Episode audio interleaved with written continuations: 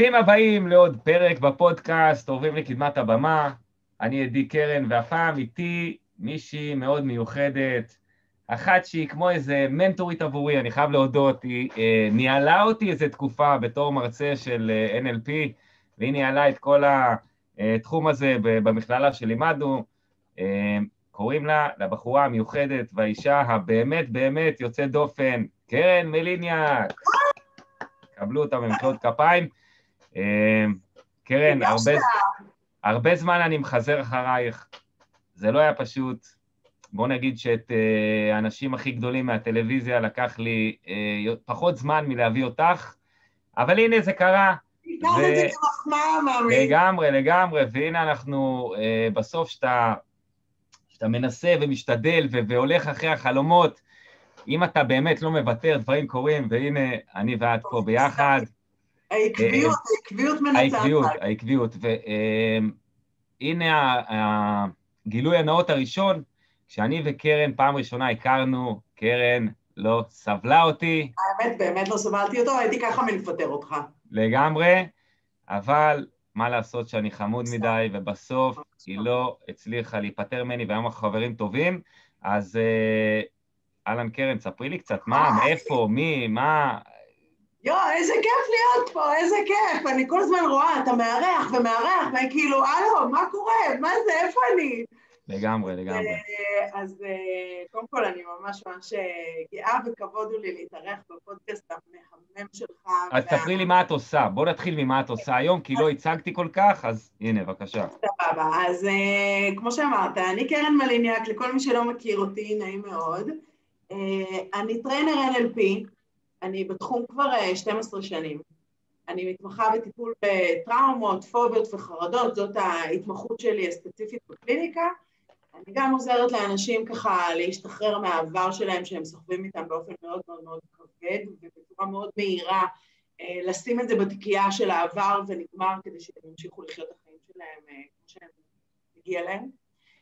חוץ מזה, אני גם מעבירה סדנאות והרצאות, וכמו שאמרת, ניהלתי במשך שנתיים וריכזתי את התחום המקצועי של NLP באחת המכללות בארץ, ובעצם... אפשר להגיד את שמה, מכללת יוזמות, חבר'ה, מכללת יוזמות. מכללת יוזמות, מכללה של 20 שנה לקואוצ'ינג, ובעצם הביאו אותי ואני כתבתי ככה, בניתי את כל הקורס של ה-NLP practitioner ו master, ואנחנו מדברים על זה בלשון עבר, כי אני היום בעצם אחרי צעד מאוד מאוד משמעותי.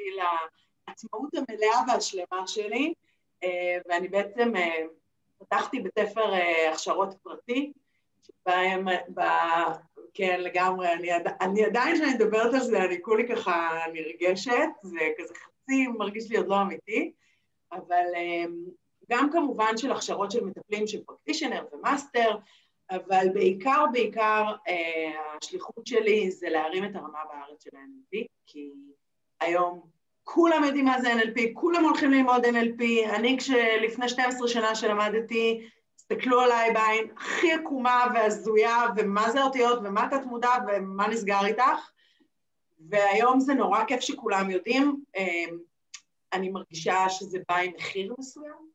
מה זאת אומרת? זה בא עם איזשהו מחיר של הרמה קצת יורדת. וההתפזרות הזאת היא מביאה למקום פחות טוב ברמה המקצועית של ה-NLP, ואני מרגישה שזה המקום שאני צריכה, שזה התפקיד שלי היום בעולם הזה, במגרש הזה של ה-NLP, להעלות את הרמה נטו בקטע המקצועי, להכשיר מטפלים באמת באמת, שיקחו את הכלים האלה של ה-NLP ואת השיטה, ויעשו איתה מה שהיא יודעת לעשות, מה שאפשר לעשות איתה כמו שצריך. אני מכשירה את הכלים של ההתמחות של טראומה ונותנת supervision ל master ים של NLP ו trainer ים, באמת איך לטפל כבר. לומדים טכניקות, לומדים הכל, איך לוקחת את הכל כדבק אחד ומנהלת את התהליך, זה מה שאני בעצם עכשיו... מעולה, מעולה. האמת שאני, תשמעי, אני באמת מעריך את מה שאת עושה, כי כל פעם שפונים אליי מקרים די קשים נקרא לזה, אני לא, אני אישית לא רוצה לגעת בזה, אני אומר, אוקיי, בזה צריך באמת התמחות. כן.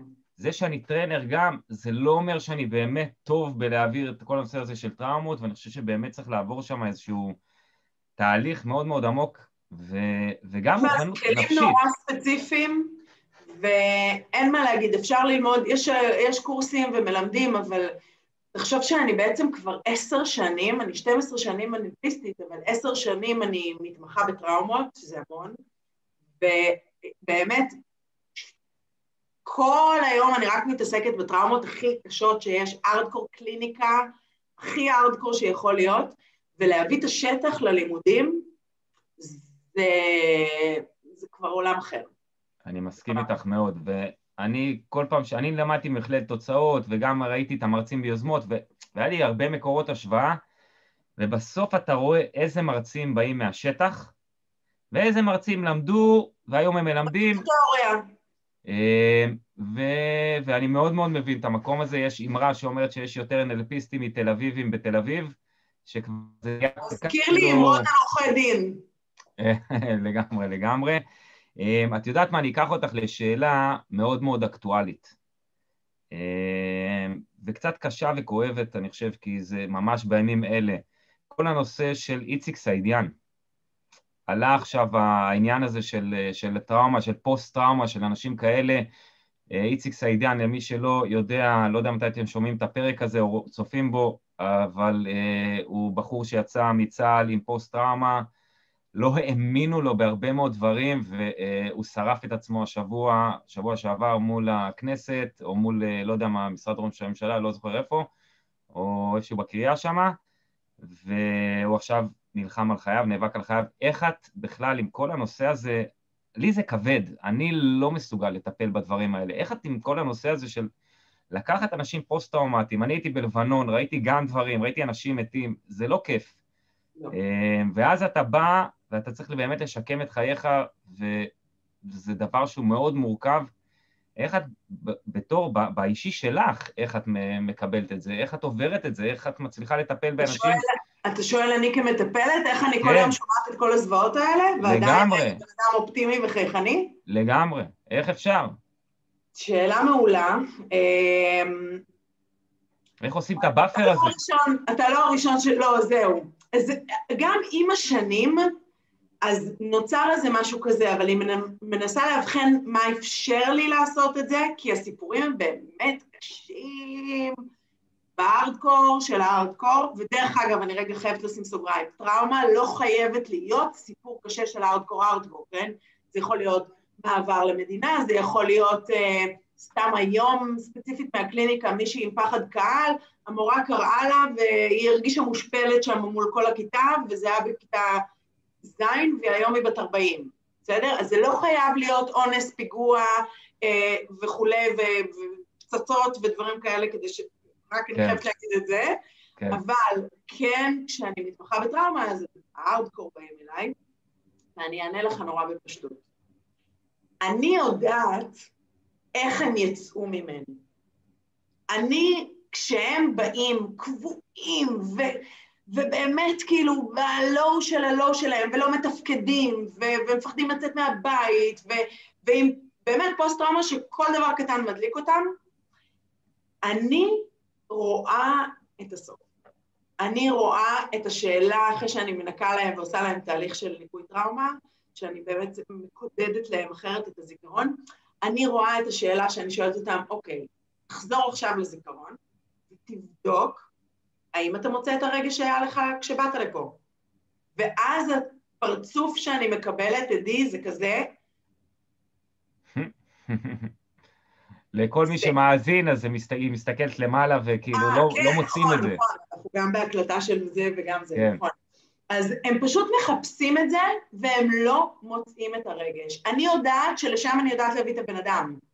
אז לא משנה מה התוכן ומה הסיפור, כשזה מה שאני רואה לנגד עיניי, אני מביאה את האופטימיות הזאת ואני מושכת אותם בעצם אליי, ואני רותמת אותם לתוצאה הזאת שאני יודעת שאני יכולה להביא אותם. אז בואו נדבר על עוד בעיה, שאת מרימה לי פה להנחתה. בעיה שהיא מאוד מאוד אה, בעייתית כזה בנושא של NLP. NLP, יש שם תהליכים, לפעמים נורא קצרים, לפעמים נורא לא מובנים, הבן אדם בא ואחרי פגישה או שתיים יוצא בלי כל הטראומה, הבן אדם הלך לפסיכולוגית חמש שנים בזבז את מיטב כספו, או השקיע את מיטב כספו, לא משנה, חלקם מצאו מזור ו- ושיפרו את עצמם, חלקם לא, נכון. בסדר? ואז הוא בא לאיזה נלפיסטית מעצבנת, ותוך שני מפגשים כבר אין לו את הטראומה, והוא מסתכל, הוא אומר, רגע, זה לא הגיוני. הוא מחפש איפה הבעיה לפעמים, כי זה לא הגיוני שהבעיה נפתרת כל כך מהר. כן. איך אנשים, איך, את, זה קורה לך לפעמים? את נתקלת זה בדבר קורה הזה? הרבה. יש לי, כשאני מכשירה אנשים בכלים של הטראומה, בכלים של הטראומה זה עוד יותר קיצוני, כי הם באים בבעיה מאוד מאוד מאוד מובחנת וקיצונית ובלתי נשלטת. שמשפיעה גם מאוד על החיים. באופן מאוד נרחב, על המון כן. המון תחומים בחיים, והמהירות היא קיצונית. זה, תמיד אני אומרת, זה עקב אכילס של השיטה. שהיא נורא נורא לגמרי. כי זה לא make sense, זה לא הגיוני, אז אני גם לא יכולה לתפוס את זה, כאילו, זה כל כך הזוי, שלפעמים אני אפילו לא אקח את השינוי מרוב שזה הזוי, כאילו, לא, לא, לא מסתדר לי. אז כן. אני תמיד מלמדת, אמ, היה לי את זה ביום, אה, ביום רביעי, מישהי הגיעה אליי, ו- והיה איזה רגע ספציפי בחיים שלה ברעיון עבודה, שממש ראינו איך זה מנהל אותה עד היום, והיא נמנעת מכל כך הרבה דברים. אמ, ובסוף התהליך, שהוא באמת מאוד מהיר, אז היא מסתכלת עליי. אמרתי לה, אוקיי, תבדקי רגע איך עכשיו זה מרגיש שהיא מסתכלת עליי. אמרתי, לא, לא, את מכשפה. מה זה, מה זה? כאילו, היא נבהלה. היא נורא נורא נבהלה. אמרתי לה, רגע, רגע, רגע, שנייה, שנייה, שנייה. אה, גדול. שאני מתה על זה, אבל זה מסוכן. כי אם זה ממש ממש שוק, אז זה באמת אפשר, זה יכול לחבל בשינוי עצמו שנוצר. איך אני אפשר- מגשרת? אפשר להמציא עוד פגישה סתם, כאילו, לעשות לא, כאילו. לא, לא, לא צריך, לא צריך, לא צריך, חבל סתם פגישות, חבל. זה אוקיי, בדיוק אוקיי. החברים, לא צריך, באמת. אוקיי, יש אז דרך מה? מאוד פשוטה לגשר על הפער הזה. אני תמיד, זה אולי אחד הדברים שהכי מייחדים אותי, אני חושבת, וגם את זה אני מלמדת, אני תמיד מקפידה, לפני שאני עושה איזשהו משהו אנלפיסטי כזה, כאילו קסם, אני תמיד מקפידה, אני קוראת לזה להכשיר את הקרקע. להסביר את ההיגיון של מה שאני הולכת לעשות. אני לא עושה שום קסמים. כל מה שאני עושה הוא מאוד הגיוני. עד שזה לא יושב לה בהיגיון באופן תיאורטי, וככה אני רותמת את המודע, אני לא עושה כלום. ואז כשזה הגיוני לה, אז עם כל השוק, זה כבר יש לזה יותר איפה לשבת, היא יותר יכולה לקבל את זה, או לא משנה. מבין למה אני מתכוונת? לגמרי, לגמרי, אז לגמרי. לרתום את המודע ולהסביר את ההיגיון של הדבר הופך את הדבר הקסום ל... לא לקסם ש... שמישהו עשה עליי, אלא משהו נורא הגיוני ומטורף. ואז אולי אני לגמרי. אצטרך ללמוד. לגמרי. אגב, שאמרת בפתיח שאת לפני 12 שנה הלכת ללמוד, אני בערך לפני 10 שנים הלכתי ללמוד קואוצ'ינג. ואז. איזה מישהי, איזה מישהו בקורס אומרת לי שיוצאת עם מישהו שלומד עכשיו NLP, אמרתי לה, מה זה השטות הזאתי? והנה מצאתי את עצמי שבע שנים? חמש שנים אחרי זה הולך ללמוד NLP ואומר, איזה, אידיוט. אמרתי, איזה אידיוט, איך לא הלכתי ללמוד את זה קודם. זאת. הייתה זה, אבל הנה, כל דבר בעיתו. אז אני אספר לך מהדבר הזה, די. שגם אני התחלתי כמאמנת. אני למדתי אה, בעצם אימון משולב בילט אין כבר בין, עם NLP. אבא שלי היה לו בית ספר לאימון, ככה בסוגריים, אבא שלי זה ארי מליניאק. מעולה, עוד רגע את מרימה לי להנחתה, יש פה... כן, זה, אתה רואה, אנחנו כאלה סונכרנים.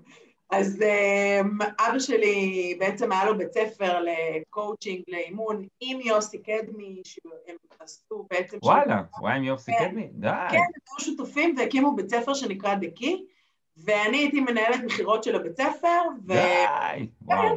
והייתי סטודנטית לתקשורת בכלל, רציתי להיות מפיקה, ו...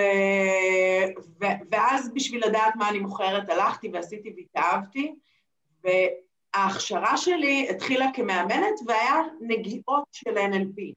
אמ, וכל פעם בתהליך האימון שנתקעתי, שלפתי איזה שפן מהכובע של ה-NLP, וזה פשוט עשה קפיצה מטורפת.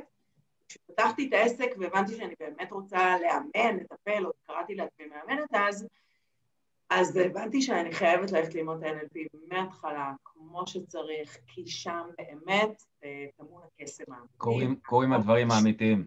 אני מסכים איתך לחלוטין, והיום אני מסתכל על מאמנים, שוב, אני לא מזלזל באף אחד, יש מאמנים תותחי עולם, באמת תותחי עולם. אני יכול להגיד עליי, שברגע שאני.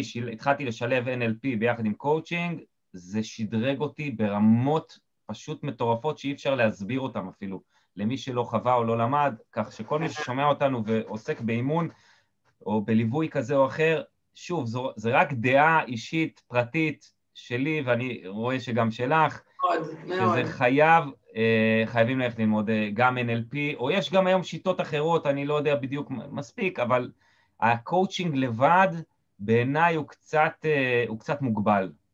בכל מיני דברים, כי יש דברים שהם בסוף, בתוך תת המודע, שאם אתה לא נכנס ופותח שם כל מיני דלתות וחלונות, ש, שנורא קשה להגיע אליהם בדרך רגילה, סטנדרטית, פשוט, אה, זה פשוט השילוב של השכל והרגש, אנחנו הרי כולנו בנויים גם מזה וגם מזה, גם מהמודע וגם מתת המודע. בשביל לעזור לבן אדם להגיע לתוצאה השלמה שהוא רוצה, באופן חסר פשרות, צריך לבוא בכל הרבדים, גם בשכל וגם ברגש. NLP בסופו של דבר זה שיטה לטיפול רגשי. לגמרי, לגמרי. בקיצור, דיברנו פה הרבה מקצועי, נחמד מאוד, טוב ויפה, אנחנו בורחים פה מהעניין הגדול, והוא קרן, עזבי אותך, בואי נדבר קצת עלייך, בסדר? כן. אמ, אני ככה, מעניין אותי מאוד מאוד להבין איך הגעת לעולם הזה? מה, מה הקשר? אני תופס אותך, ועוד מעט אנחנו נדבר גם על זה, בן אדם של אנשים, חיית במה, אחת שאוהבת לשמוע ולהישמע, אמ, כשאת נמצאת במקום... זה הזוי מה שאתה אומר, זה הזוי, ידי, מי שמכיר אותי אחורה, שנים אחורה, זה הזוי מה שאתה... אז אוקיי, בגלל זה אני רוצה גם להגיע לשם. אמ, באמת, את, את במקום, כשאת נמצאת, כשאת מגיעה למקום, את לא אחד שאי אפשר, לש... את, אי אפשר להתעלם ממך, את רואים שאת שמה, שומעים אותך. אמ, את, את הבת של אריה מליניאק. ואני מנסה להבין איך התגלגלת לעולם הזה, איך להיות הבת של השפיע עלייך, האם יש לך עוד אחים, אחיות? איך, איך גדלת? איפה גדלת? מה... הרבה שאלות, הרבה כן. שאלות בשאלה קצת, אחת. קצת על ההתחלה, קצת איך הגעת okay. לעולם הזה. אז um, הבת של הכותרת הזאת מלווה אותי באמת מאז שנולדתי. אני נולדתי בשנות ה-80, אני בת 40 היום, וזה ממש השיא של השיא שלו, כאילו, לא השיא של השיא, אבל זה ממש תחילת השיא, וכאילו, 90's, משחקים של מכבי, אין אחד שלא מכיר אותו במדינה. ו... ולא היה מצב שאני אומרת פעם אחת את השם שלי, כנערה, הבת של, אתה בת של, אתה בת של, זה כאילו הסיוט של חיי. וזה תמיד באיזושהי, לא אותך, אותי, באיזושהי עננה כזאת, תחת איזשהו צל מאוד מאוד גדול. Um, כילדה ונערה תמיד נורא נמנעתי מבכלל להגיד את השם המשפחה שלי, יש לי תמיד סיפור נורא, שאני זוכרת אותו נורא חזק שמייצג את הדבר הזה, שאבא שלי עבד אה, בידיעות אחרונות כל השנים, והייתי מקבלת uh, כרטיסים להופעות, שוות. אז מייקל ג'קסון הגיע לארץ, הייתי בת איזה 12, משהו כזה, הלכתי עם הדודה שלי שהיא גדולה ממני בארבע, חמש שנים, ועם עוד חברה, ואנחנו מגיעים, עכשיו, הכרטיסים זה VIP, אז, אז הצמידים האלה עם החורים. אז, אז באנו לשער רגיל, ולא הסכימו לקבל את הכרטיס, אמרו, אתם צריכים ללכת לשער אחר, או תגידו ממי זה לפחות. ואני לא הסכמתי, אני מבחינתי לא נכנסת להופעה, את לא תגידי שזה מהרם הליניאק. וואו. זה, כן, זה היה ממש קיצוני. בסוף היא אמרה, ונכנסנו, ו... חייתי עם הדבר הזה, אבל אני נורא זוכרת את הרתיעה. אני מקנא בך שהיית בהופעה הזאת. אני, איך לא הלכתי לראות אותו בעודו בחיים?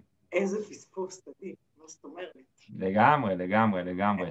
אוקיי, ומה, אחים, אחיות, איך זה היה? יש לי אח גדול, אה, הוא גדול ממני בשלוש וחצי שנים. ההורים שלי התגרשו כשהייתי בת שנה וחצי. Mm. אה, אז בעצם גדלתי, אימא שלי התחתנה עוד פעם כשהייתי בת חמש. אמ, ואבא שלי, אני זוכרת אותו יותר, אני לא יודעת אם כוכב, אני אומרת את זה, אבל אני זוכרת אותו בגיל כזה כבר שמונה יותר, כממש נוכח, והיינו בקשר כזה חצי כוח, הוא מאוד השקיע בנו ובא לקחת אותנו פעם בשבועיים, והיינו והכל, וחוויות ודברים מיוחדים, אבל ביום יום פחות, אימא שלי הכי טובה שלי, מאז, מאז ומתמיד. אבל הייתה איזושהי רתיעה מתוך המקום הזה, רתיעה ללכת אחריו, להיות מליניאק, ממש כאילו לא רוצה להשתייך לעולם הזה, לדבר הזה, שמו אותי בחוג כדורסל בכיתה ו', ניסיתי לקלוע לסל, פספסתי, המבט המאוכזב של המורה, בחיים לא חזרתי לשם יותר. כאילו, רף הציפיות כל כך גבוה, שאיך אתה יכול להתנהל בעולם עם כזה רף ציפיות? באמת, כן. זה לא פשוט. זה מאוד מערער את הביטחון, מאוד. אוקיי. אז מה, היית שקטה? היית שקטה בילדות? מה, איזה מין ילדות? תראה, אני, אני דומיננטית מטבעי, הקול שלי, הגובה שלי, החזות שלי, הכל מאוד אה, קשה, בלתי ניתן כאילו, אתה יודע, להסתיר. אבל הייתי חסרת ביטחון מאוד, מאוד, מאוד, מאוד. אה, זה הלך והתגבר עם השנים. אני אומרת, כאילו, חברות שמכירות אותי, אני הייתי סמרטוט. ככה, באמת, אמיתי. וואו. כן. וואו. אה, זה בא לידי ביטוי מאוד מול, ביחסים, מול גברים. אה, הייתי מאוד מאוד מאוד מקטינה את עצמי, מאוד מרצה. היה לי פחד קהל מטורף. אז היה. מטורף, עדי, ברמות. איזה הזיה. אה, אתה יודע, השורה התחתונה של הסיפור זה שהיום רק תן לי לעמוד מול קהל, כמו שאמרת, כאילו רק, רק להישמע ו- ולהגיד ולתת את מה שיש לי לקהל כמה שיותר גדול, אני, זה מזין אותי ואני כל כך מתגעגעת לבמות ה... אני ביום שלישי פותחת אה, קורס נוסף פרונטלי אחרי שנה. אה, פרונטלי? וואו. כן, אני כל כך מתרגשת. יאללה. אז אה, כן, היה, היה לי פחד קהל ממש ממש קיצוני. אמ, עד כדי כך שכשפתחתי את העסק, אני קופצת רגע קדימה, אבל כשפתחתי את העסק, בכלל לא היה דיבור על סדנאות, על קורסים, רק קליניקה, אין מצב בכלל לשים את עצמי במגרש הזה. אגב, מה את אוהבת היום יותר, אחד על אחד או שיעורים? אני לא יכולה לענות על השאלה הזאת, אני לא מתכוונת ליפול לפח הזה. גם וגם, ולא צריך לבחור, ותשאל את רומי, היא כבר יודעת, יש לי בת בת ארבע, והיא יודעת, יש גם וגם. אני לא יכולה לוותר על אף אחד מהם. ממש. אז אני, אז אוקיי, אז בואי, את מרימה לי להנחתה ברשותך, כן. בסדר? כן, בטח. אמ, דיברת על רומי. כן. אז אה, מה, בואי תספרי את הסיפור של, של רומי. כן, אז... אמ, אז דרך אגב, אני רק, אני, אני חייבת לסגור איזה closure של הסמרטוט שלך. אני, אני, אני גם אחזור אחורה, אל תדאגי, okay. אבל אוקיי. אני... אז הסמרטוטה הלכה והתחזקה אה, מהרגע באמת שהלכתי ולמדתי אימון ו-NLP ועברתי תהליכים עם עצמי, ומגיל 19 אני בעצם בתהליך מודעות, והאמת זה נטו נטו בזכות אבא שלי. הוא עשה את הפורום של אנדבנק, אה, אני הייתי חיילת, הייתי בת 19, והוא הכריח אותי, ממש הכריח אותי, ללכת ולעשות את הסדנה, את הסוף שבוע. ו... רגע, רגע, היה לי איזה קפיצה, כן. מי הכריח אותך? מה... אבא מה שלי, זה אוקיי. ממש בזכותו, בזכות אבא שלי נכנסתי לכל עולם ההתפתחות האישית, בגיל 19, אמ, הוא, אני הייתי בת 19, הוא עשה את הפורום של לנדמרק. אוקיי. בשנים אחורה, והוא הכריח אותי ללכת לסדנה. ועשיתי, ונפתחו לי הצ'קרות, ומשם בעצם היית, כן, כן, לגמרי. בגיל 19, וואו. כן, בגיל 19 אני בעצם בהתפתחות אישית, ממש. זה, זה, כאילו מצד אחד זה הארדקור, מצד שני אני מקנא בך מאוד. כי הנה, היום אני בת 40 ואני עם כבר 12 שנות ניסיון מקצועיות. לגמרי, לגמרי, מדהים, איזה כיף. מדהים. אמ, ואם לא הייתי מתנגדת כל השנים זה כנראה, כנראה היה לפני עוד. אה, הכל מדויק. בקיצור, אז באמת התחזקתי ועבדתי על עצמי עם השנים והשתחררתי וטה טה טה טה טה.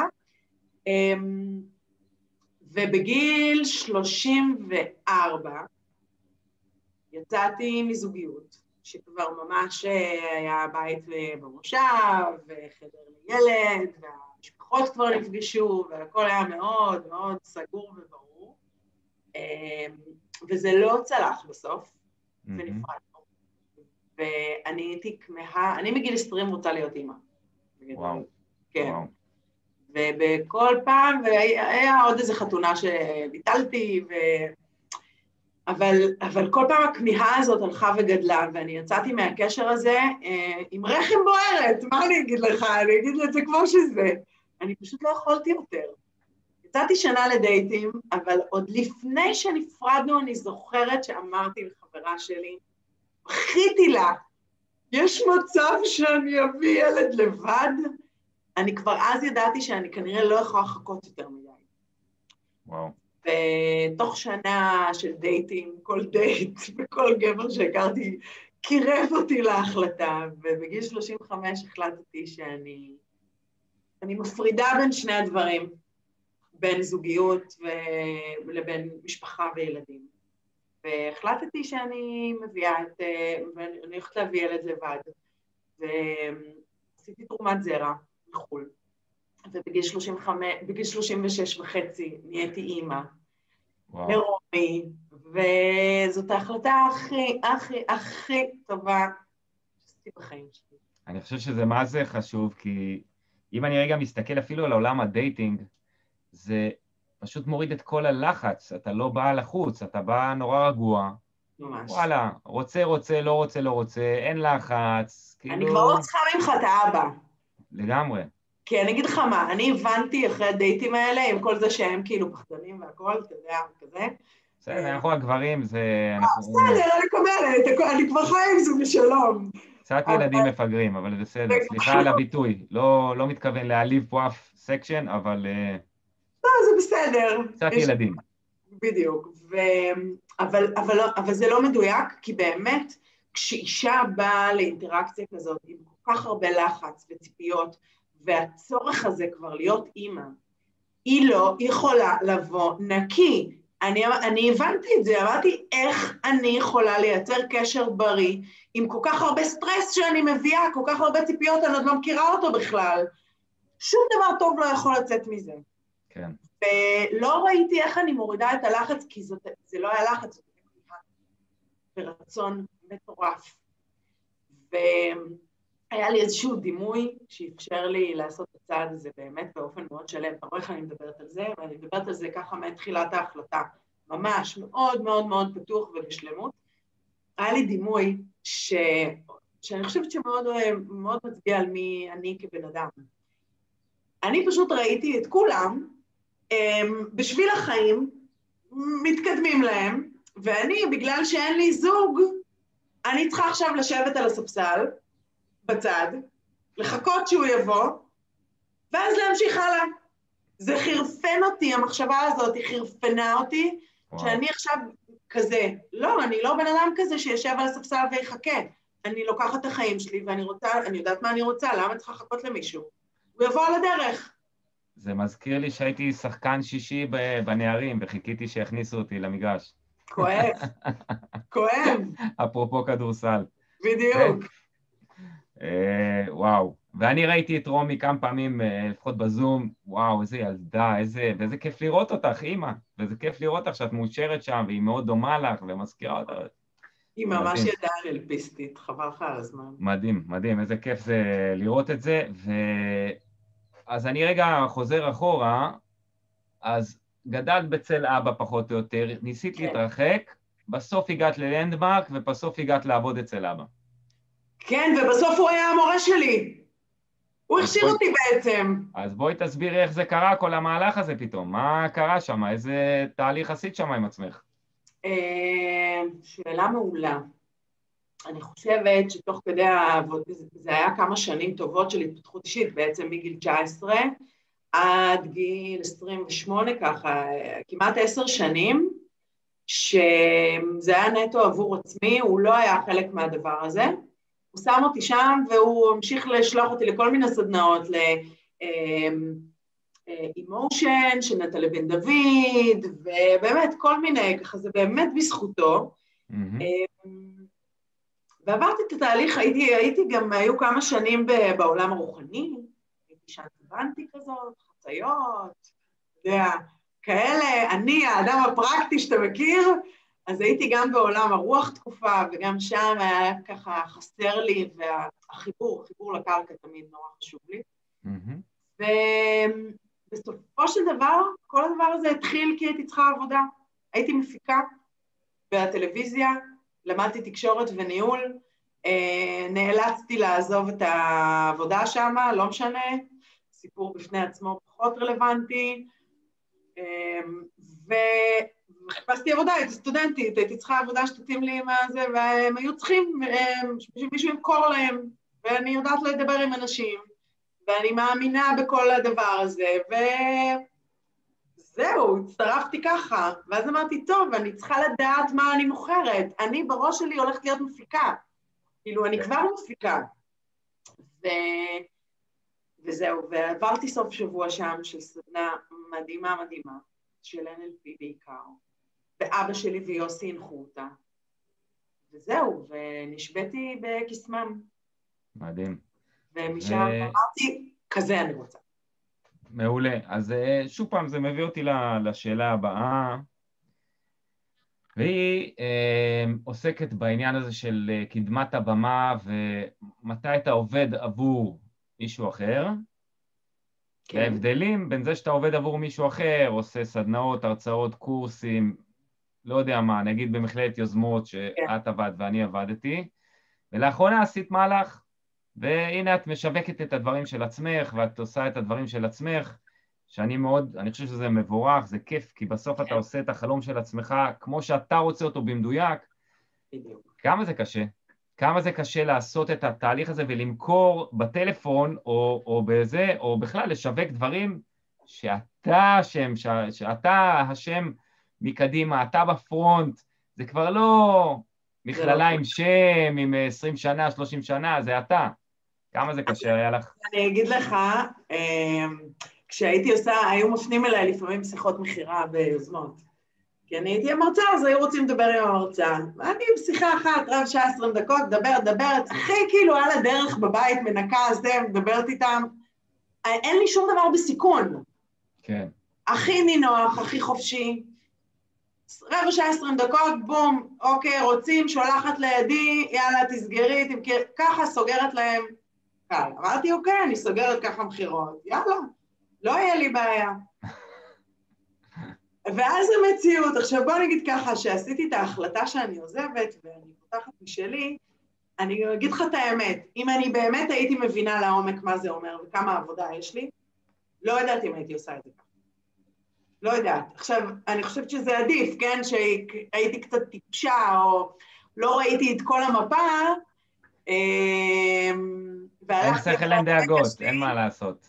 כי לא דמיינתי שזה כל כך הרבה עבודה וכל כך הרבה, וזה לא בקצב שדמיינתי, ולא, אתה יודע, המציאות באמת שונה. אבל, אה, וגם עם שיחות מכירה, גיליתי שלמכור את עצמי ולקחת, ובעצם אה, להגיד ששת אלפים שקל, אבל שזה אני, משלמים לי, זה הרבה יותר מאתגר. כן. אמ, להפתעתי זה טפו טפו עובד כי אני באה עם תשוקה מטורפת. אני חושבת די אפשר לשמוע את זה, קצת... אה, לגמרי. אני באה עם תשוקה מטורפת, אני באמת באמת יודעת מה אני מביאה, אני באמת באמת יודעת שאני שווה את זה, לא במקום יאיר, ממקום באמת מאוד uh, שלם, יודעת מה יש בשוק, ואני מקבלת את זה שזה לא מתאים לכולם. אני מקבלת את זה. אבל אני חושבת שלא כל אחד, זה לא לכל אחד מתאים. אם הייתי עושה את המהלך הזה לפני שנתיים או שלוש, זה לא היה עובד. אני פותחת עכשיו שני קורסים מלאים, זה. לא היה עובד. כי אני לא הייתי באותו מקום שלם, זה נטו זה. וזה גם לעמידה מול קהל, וזה גם לשווק את עצמך, זה גם, הרי לכתוב פוסט בפייסבוק, זה גם עמידה מול קהל. לגמרי, לגמרי. אנשים, אנשים פוחדים לעשות את זה. זה, זה מפחיד. אתה לוחץ send ואתה משקשק, אתה אומר, יואו, מה יהיה? מה יגידו? אני לא אשכח את הפוסט הראשון שלי. אני לא אשכח את הפוסט הראשון שלי, אני הייתי חרדה, היה לי חבר טוב, דודו, כפרה עליו, בלעדיו זה לא היה קורה, הוא היה לידי, אני לא הצלחתי לעשות את הסנד. לא תלחצי, תלחצי כבר, זה מה ש... כן. זה.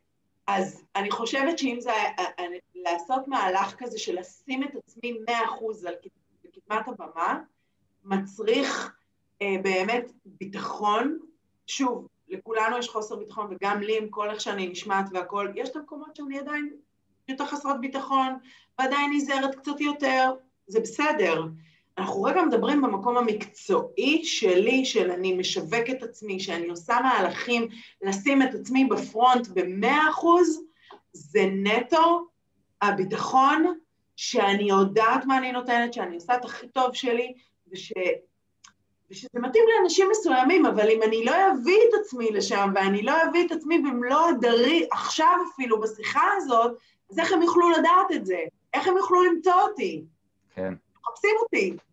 תגידי, איזה, איזה, דברים, איזה דברים סיגלת לעצמך מאז שאת עצמאית פול טיים, אה, לבד, on your own? איזה דברים, בוא נגיד, היית חייבת להיפטר מהם, איזה פחד אולי נפרד ממנו, או גם אם לא נפרד ממנו, הבנת שאת חייבת לפעול על אף, אז איזה דברים סיגלת לעצמך ברגע שנהיית עצמאית לגמרי? אה, אני אגיד לך. זה מצריך, זה מצריך דברים שאם עד עכשיו יכולת להרשות לעצמך לא לעשות, אז עכשיו אתה חייב לעשות את זה, אין מי שיעשה את זה. נכון. אז אמ, זה, זה משהו חיצוני ופנימי שהם מחוברים מאוד ביחד, אוקיי? Mm-hmm. Okay? Uh, הפנימי זה לשחרר שליטה. מעולה. שליטה שאני עושה הכל, שאני יודעת הכל, שאני, אמ, שזה בדיוק בדרך שלי, עד עכשיו אני הייתי עושה הכל בעסק שלי, אבל בצעד כזה רציני, אה, אה, אני לא יכולה, אני פשוט טבעתי. טבעתי, קרסתי, התרסקתי, בכיתי, ואז הבנתי שמשהו צריך להשתנות, ואני חייבת לשחרר שליטה. עם okay. כל זה אוקיי. שאת מוכשרת, את לא יכולה לעשות הכל. הבאתי מנהלת שיווק. מדהים. הבאתי מנהלת שיווק, עכשיו שתבין, זה וואחד השקעה, זה מלא כסף. למישהי שאתה יודע, קליניקה וכזה, והרצאות, ופתאום כזאת הוצאה, זה מאוד מאוד רציני, ושווה כל שקל, כי זה מפנה לי מקום להיות אשת מקצוע. לגמרי לגמרי, וזה מפנה לך המון זמן לעשות דברים המון, אחרים. המון. אני כל כך מבין אותך. ובאמת להביא את מה שאני מבטיחה. כן, אני כל כך מבין אותך, כי זה באמת ערימות של עבודה. מי שלא נמצא שם לא מבין. אנשים רואים אותנו עושים הרצאה. הם לא מבינים שמאחורי ההרצאה יש פוסטים, יש פרסום ממומן, יש דף נחיתה לעשות, יש אימיילים. אחרי שבן אדם נרשם, לשלוח את האימיילים, יש דף תודה, יש לשלוח לוואטסאפ, יש לרשום אותו, יש לסלוק, יש לשלוח לחשבונית, יש להגיע בזמן, להודיע לו שהוא צריך להגיע גם בזמן. זה... המון, המון, המון. וואו, כמה עבודה. ועוד לא אמרתי הכל, ועוד לא אמרתי הכל. זה רק בהרצאה. עכשיו קורס, יש לך את החוברות, יש לך את הקבוצה לנהל, יש לך את ה... כאילו, באמת, זה לא נגמר. זה לא נגמר. אמ, אז, אז זה דבר אחד, עולה לי עוד דבר. רגע, אבל איך בחרת אותה, את, אותה בחורה? אז זהו, סתיו. תרשמי לך את העולה לי עוד דבר, אבל, שלא תשכחי את המה זה, אבל... אוקיי, אה, הנה, רשמתי. זה חשוב. כן, כן, זה באמת מאוד חשוב. אה, אז סתיו, כפרה עליה, מדהימה. היא, אה, גילוי נאות, היא גם חברה טובה, עבדנו ביחד, היא עזרה לי בתקופה מסוימת שעשיתי סדנה לנשים, one woman show, אמ, אז אה, היא עזרה לי לשווק את הסדנה, והיא עבדה איתי פייסבוק ואינסטגרם תקופה מסוימת. אה, היום היא כבר פחות עושה את זה, והיא כבר באמת ברמה ניהולית של לנהל את כל המערך שיווק, פחות את הניהול של הקמפיינים, והיא אמרה לי, תראי, אם את צריכה פה קמפיין, שם קמפיין, יש לנו אנשים, יש לנו חברים, הכל בסדר. את צריכה מישהי שתנהל את כל המערך הזה, כי את מקימה בית ספר, אז אני אשמח. והיא מדהימה, כי היא באה גם מעולם השיווק והפרסום, ו- והיא אחראית עכשיו, ואני עושה מיתוג מחדש, ו... אני לא יודעת, היא עושה מלא דברים. בקיצור, אני... מצאת, מצאת מישהי שהיא גם חברה, כי אני בכוונה שאלתי את השאלה הזאת, כי הרבה אנשים מתחבטים בדבר הזה, איך, איך מוצאים את האיש שיווק שלך? וזה אחד הדברים הכי, הכי חשובים בעסק, ואת זה בעיניי רק המלצות או היכרות אישית. כן. והמלצות צריכות להיות מאנשים שאתם סומכים עליהם עם הוכחות. נכון. יש באמת מלא אנשים שהם לא מספיק חיים את העולם הזה, אני אחד שלמד פייסבוק ועשיתי עבור אחרים, והיום אני לא מעז לגעת בזה, כי אני לא עוסק בזה בשנים האחרונות, ופייסבוק השתנה פלאים, והעולם הזה השתנה פלאים, וזה חייב להיות מישהו שחי את זה ממש. אז אחלה, איזה כיף שמצאת אותה. כן, ומה עלה לך, מה עוד דבר שסיגלת עצמך, אמרת, אמרת שעלה לך עוד משהו, כן. אתה, אני לא זוכרת אם זה היה בזה או בשיחה המקדימה שלנו, אבל אמ, לקבל לא. לדעת לקבל לא. כן. כי, כן, גם אומרים לי לא. בתוך כל אקט של מכירה, יש בילט אין גם לא. אין מצב שמאה אחוז מהאנשים יגידו לי כן, ולא משנה מה הסיבה. הרי אתה גם יכול לא להאמין להם, כן, זה לא מסתדר לי עכשיו, כן, זה, לך תאמין, לא תאמין, לא מעניין. כן, כן, לא, לא, אפשר להתקדם, אני ככה לוקחת את זה. יש ספר של uh, עמיחי, של, um, של מור, לדעתי. מהנסות פרסום. כן, לא, לא, לא, לא, לא, לא, לא, כן. גדול. אני חייבת לקבל לא בשביל לקבל כן, לפחות במכירות. וואי, כמות הלואים שאני מקבל בתקופה האחרונה, וואו, כמה לואים. ואני כל לא, ואני למזלי עבדתי מספיק בעגלות בארצות הברית. כן. שיודע וככה שמע קצת את הסיפורים שלי. כמות הלואים שאני קיבלתי בחיים שלי היא כזאת גדולה, שיש לי כבר כזה חוסן מנטלי יחסית לדבר אז הזה. מה אתה אומר, מה זה החוסן המנטלי הזה? מה אתה אומר על הלא שמאפשר לך כאילו להתקדם? ברגע שאתה יודע סטטיסטיקות של עצמך, ואתה כבר מכיר איך הדברים עובדים, אתה יודע שלא בגדול, וככה היינו מחשבים את זה בעגלות. היינו לוקחים את כמות הפעמים שאתה אה, עושה הדגמה במהלך יום, לוקח את סכום הכסף שעשית, ומחלק את, ה, את הסכום, נגיד עשית אלף דולר מכירות באותו יום, ועשית, וקיבלת, לא יודע מה, עשרה לואים באותו יום, ולא יודע מה, שמונה לואים ושתי מכירות, אבל עשית אלף דולר, אז אתה יודע שכל לא שווה לך 100 דולר בגדול, משהו כזה. זה מה שעשינו, עשינו חישוב, ממש ככה. כן, אבל עדי, פה אתה מדבר איתי על מוצרים של עגלות שהם לא מעניינים אף אחד בגדול, הם לא... זה אותו דבר, החוסן המנטלי הוא אותו דבר. אני היום, והנה, את מכירה אותי קצת ודיברנו על זה קודם, אני מרים כנסים, אני עושה כנסים עם כל מיני uh, מרצים מאוד מאוד, באמת, uh, טובים ו- ומוכרים. מהשורה הראשונה בארץ. מהשורה הראשונה, וכמות הלואים שאני מקבל מחלק מרצים היא מטורפת. היה לי בכנס האחרון, פניתי, לא יודע מה, מגיע, כאילו מתקרב הכנס, מתקרב הכנס, ואני צריך עוד חמישה מרצים. וואו. ו- וכל אחד אומר לי לא, ובהתחלה אמרו לי זה כמה כן, אמרתי וואו, זה הולך להיות קל, ובסוף לא, לא, לא, לא, לא, ואני כבר מתחיל להילחץ, ואני לא מצליח, את מדברת אפרופו על עצמאים, כן. אתה יודע שמשהו תקוע לך ואתה צריך לפעול בכמה דברים מקבילים, אבל זה עוד לא, לא, לא זז. ואני חייב להרים את הדבר הזה, ועד שזה לא זז, אז אני לא יכול להרים דברים אחרים, אז כאילו דברים קשורים אחד לשני. ובסוף, הסכר נפתח תמיד. וואו. אם אתה מספיק עיקש, אתה בסוף מקבל כן. ואני אתן לך דוגמה, כי אני אוהב שבפודקאסט הזה יש איזה מין פינג פונג כזה, למרות שאת רואה ש-99% פה הצד השני מדבר, אבל אה, דוגמה מהכנס האחרון. בחורה שאני מת עליה, בסדר? מעיין אה, אה, בשן פולק, שהיא מרצה לכל הנושא של, שפ... של עמידה, של שפת גוף. והיא בטלוויזיה, והייתה אצל אופירה וברקו ואצל ניב רסקין וכל מיני כאלה, ואני מחזר אחריה שתבוא לכנס הקודם. והיא אומרת לי, לא, עזוב, אני לא צריכה את זה, יש לי פה מלא פרסום, כאילו, אני בטלוויזיה, אני בוויינט פלוס, אני כאילו, אני לא צריכה את זה. כל דבר שלה זה 50 אלף אנשים צפיות, 50 אלף צפיות, היא לא צריכה את השטות הזאת של הכנס שאני מארגן. ואני ככה, ואז לקראת סוף הכנס אנשים אומרים לי כן, כן, כן, ונשאר לי מקום למרצה אחת. ואמרתי, אוקיי, אני לא יודע מה, חייב לעשות את הדבר האחרון, רק לדעת שהיא באמת לא רוצה. ואני שולח לה הודעה כזאת, אני אומר לה, טוב, מעיין, הבנתי. את פוחדת להיות מרצה, לא המרצה הכי טובה בכנס, כי את יודעת שאני מגיע לכנס הזה ואת לא תהיי נאמבר 1. אז בגלל שאת מפחדת, את לא מגיעה לכנס. בקיצור, נשאר לי עוד מקום אחרון, אם את כן רוצה... מניפולציה אז, זולה, עדי. אז תהיי מקום שני, לא נורא, לא קרה כלום, אז אם את כן רוצה, אז יאללה, נשאר לי עוד מקום אחרון. וזה, אני מדבר איתך אחרי חודש שלם, שאני והיא בשיחות ובהודעות, וכבר נהיינו אחים, חברים כאלה, כמו שאני ואת היום כזה. וכאילו הרשיתי לעצמי כבר לעשות את הדבר הזה, זה היה מהלך אחרון, כאילו, וידעתי שהיא תגיד לי לא. ידעתי, כן, אין לי מה להפסיד, וידעתי שהיא תגיד לי לא. והיא שולחת לי הודעה, טוב, אני לא יכולה להגיד לך לא, והיא הגיעה, היא הייתה אחת המרצות הכי טובות בכנס הזה, ואני כל כך שמח שהיא באה, והנה, זה לא וכן, היחסים האלה של לא וכן. אז- אה, מהמקום הזה בא לי רגע להרים, כי אה, אתה יודע, לסגור את זה באיזשהו משהו.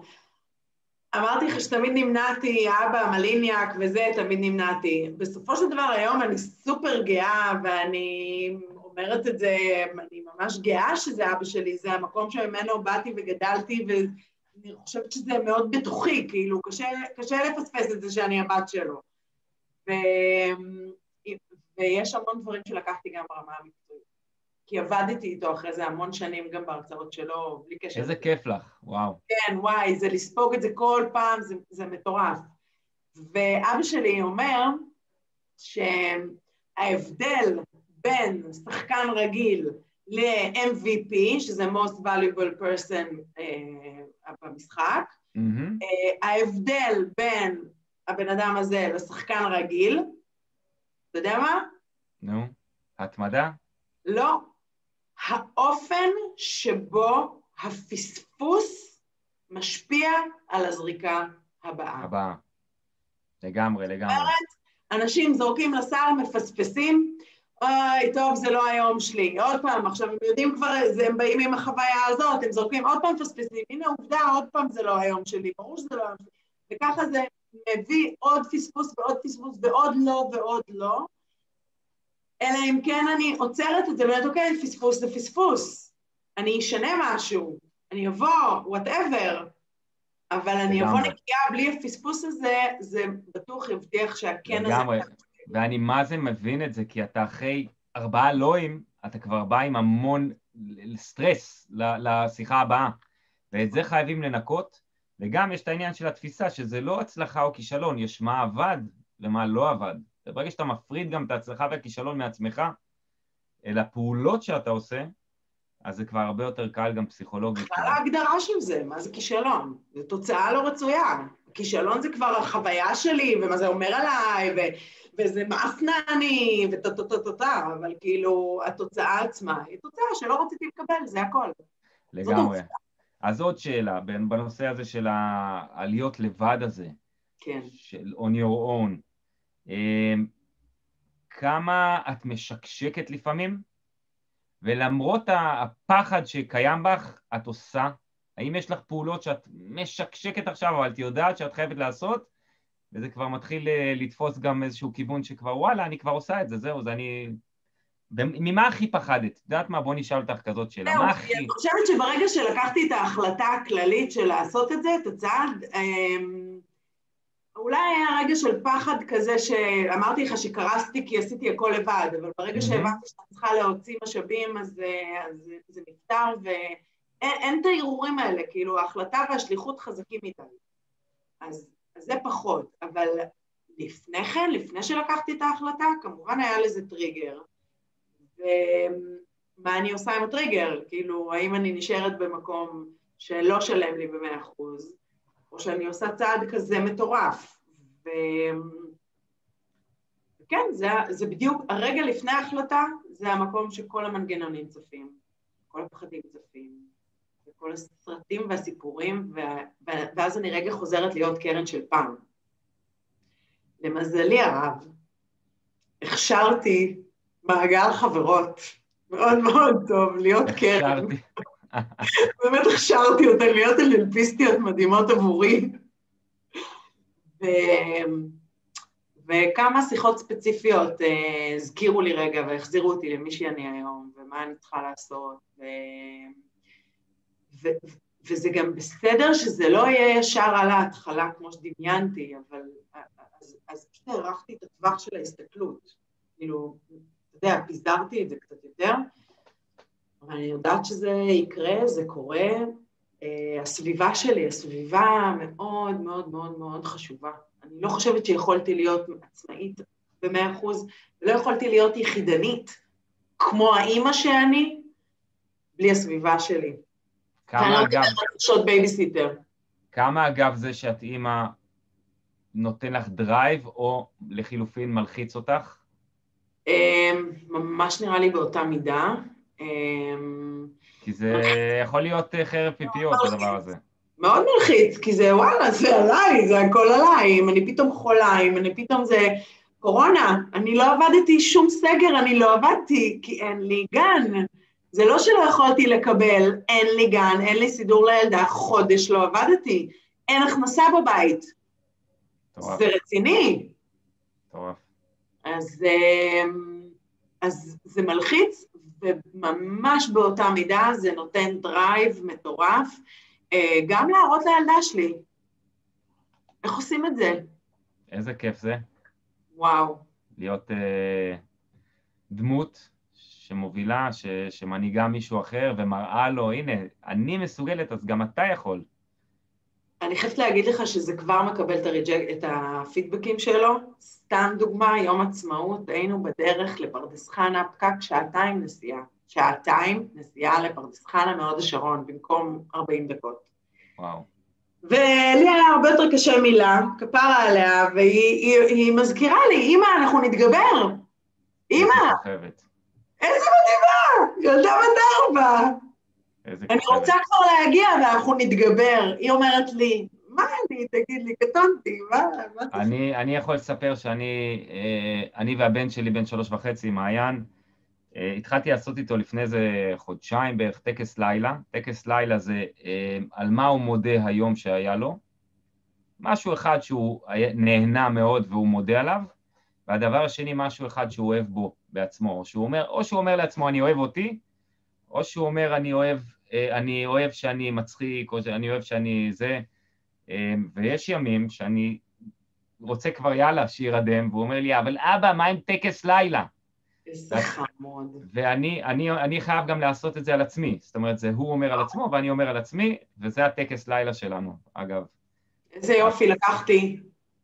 מדהים, מדהים, מדהים, מדהים, מדהים. חבל על הזמן, אה, ובונה. האמת שהשעה הזאת במיטה, לפני שהולכים לישון, הכל יוצא שם.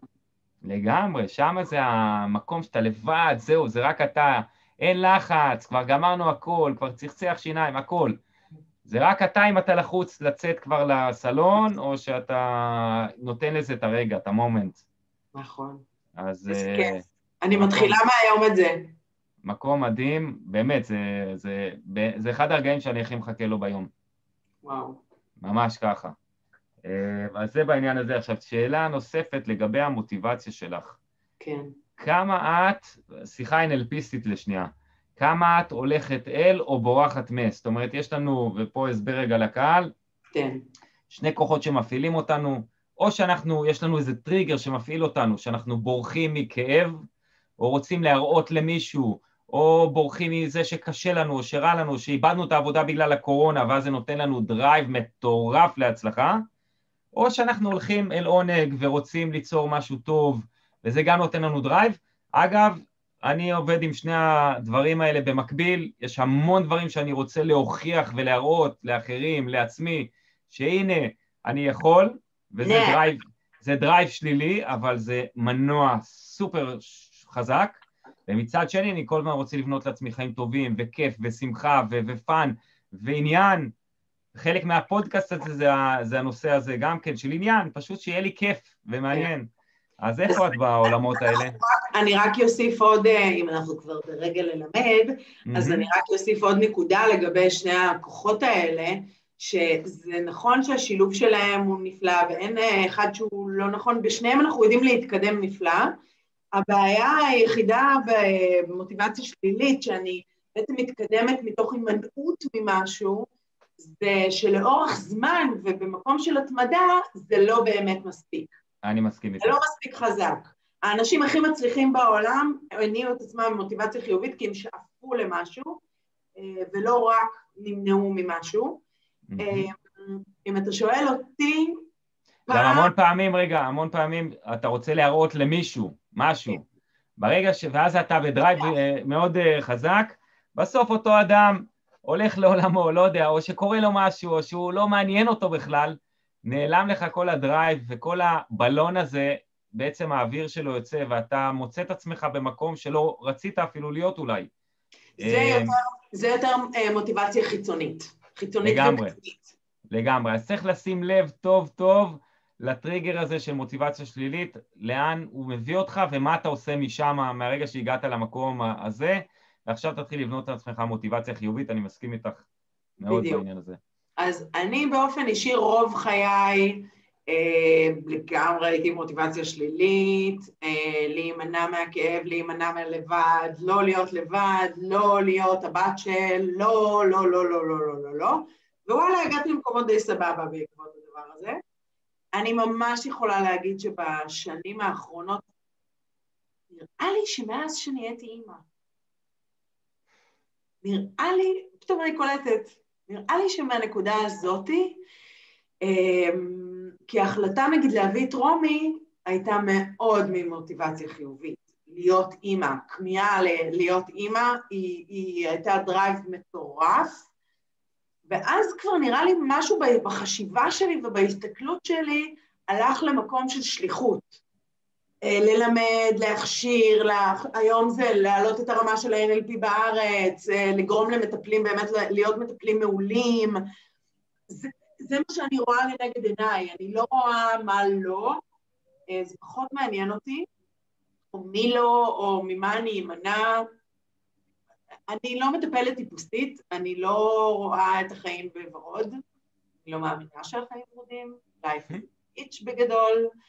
אמ, אני לא שואפת להביא את המטופלים שלי לראות את החיים בצורה ורודה, אני פשוט רוצה שהם יראו את כל הגוונים, ויזכרו שהם יכולים להתמודד גם עם החלקים הכהים יותר והלא נעימים, כי זה חלק מהחיים.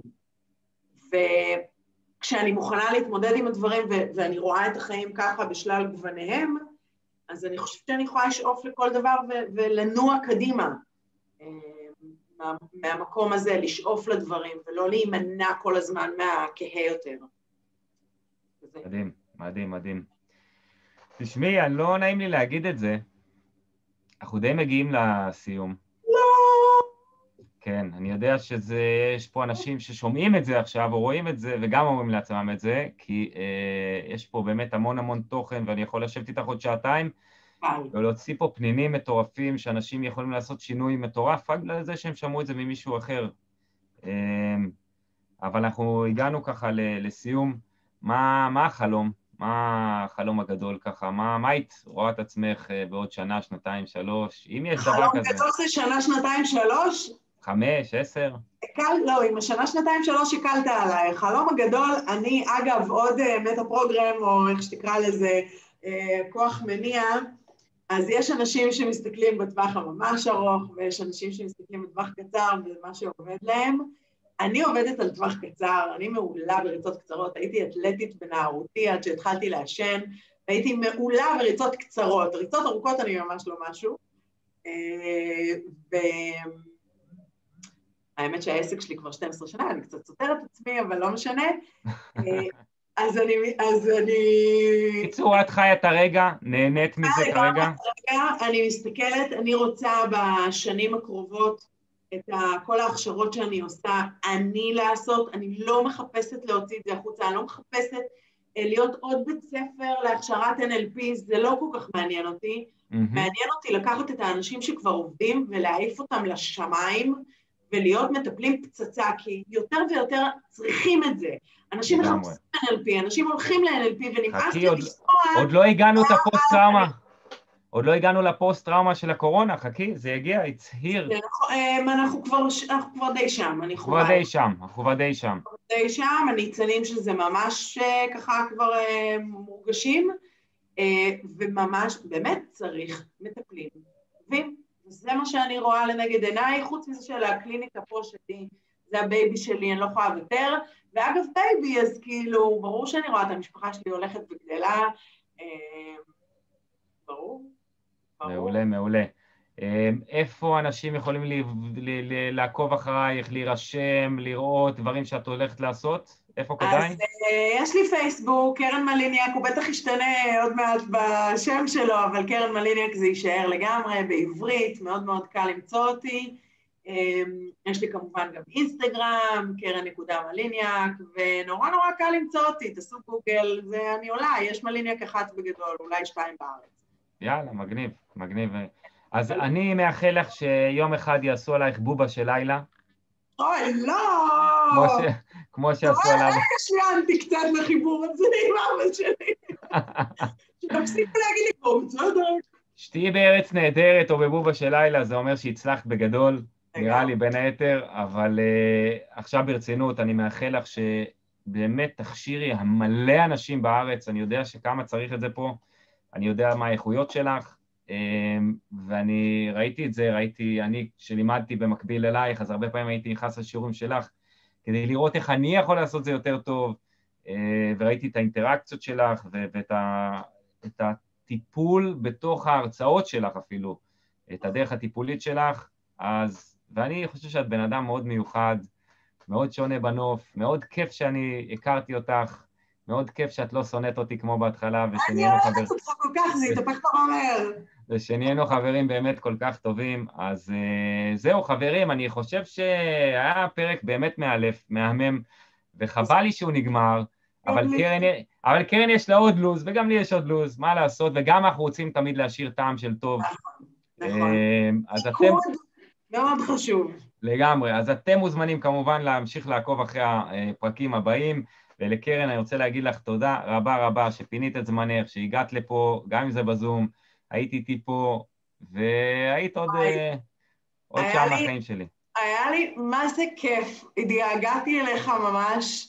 ותודה על המקום ועל הכבוד, וככה, באמת, אני אפילו גיליתי על עצמי כמה דברים חדשים, אז... את רואה? כן, לגמרי, אז הכי הרווחתי. ותודה רבה.